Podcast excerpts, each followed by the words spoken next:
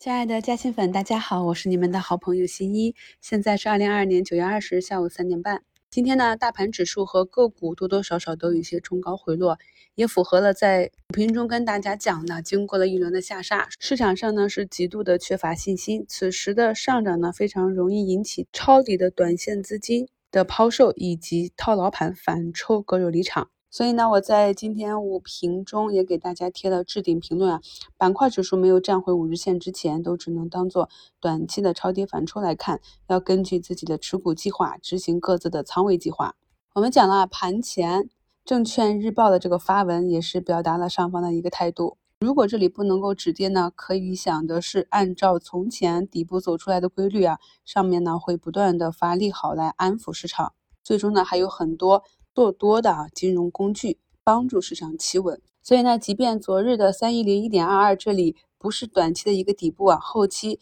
再有机会刺穿，但是这里大概率也就是一个底部区域了。我们可以看到市场的中心其实在不断的上移。昨天早评和收评里给大家贴的上证图形的这张图依旧有效，下方的这个矩形区域呢，依旧是一个强有力的支撑位，而今天加上的这个黄色区域呢，就是在。后期如果止跌期嘛再往上走，需要去震荡的区域啊，那么大家要理解，距离十一长假啊，我们要休息整整九天不开盘，这是一个比较长的假期，所以多方呢是很难在节前进行攻击的。很多大资金呢近期已经逐步的去休息了，已经开始放假了，所以朋友们如果是拿的今年按照计划做的长线底仓啊，或者呢是已经休息的，这段时间呢都可以稍微放松一下。大概率呢，主跌段已经过去了，而九月份啊上涨攻击的时间也不够了。我们也知道十月十六日呢要召开大会，所以呢，如果九月和会前涨幅过大的话，反而不方便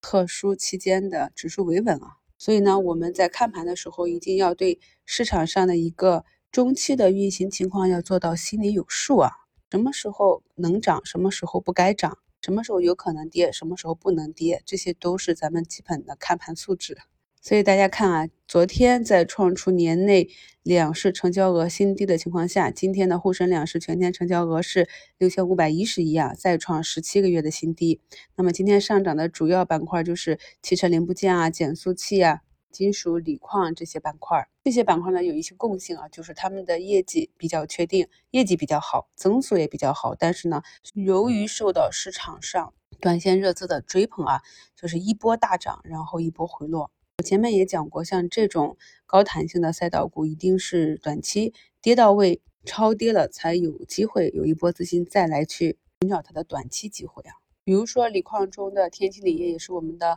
老朋友了。我们在去年一整年都在关注锂矿，我也跟大家讲，新能源汽车这边可以持续关注的是上游锂矿、嘉里有矿嘛。那么在它去年上涨至九月最高点，也是震荡整理了。大半年之久啊，然后这个板块在今年的四月底带领着整个大盘继续上涨，我们可以看到个股上涨的角度达到了六十度，短短四十八个交易日，股价呢就从最低啊五十八元涨到了最高一百四十八元，接近三倍的涨幅。随后呢又经历了五十一个交易日的调整，那么今天最高涨幅达到九个点啊，这就是有一部分资金喜欢在这些赛道股里啊反复的去做高抛低吸。我们认清了市场上的资金，他们都是什么样的成分，有着什么样的操作习惯，再对比自己的操作风格，才能够找到适合我们的领域去参与啊。那么我们平常讲了很多月线底部，以及整个行业在当下的位置以及未来的发展潜力，才能够知道什么样的区域是指数时间部署前的。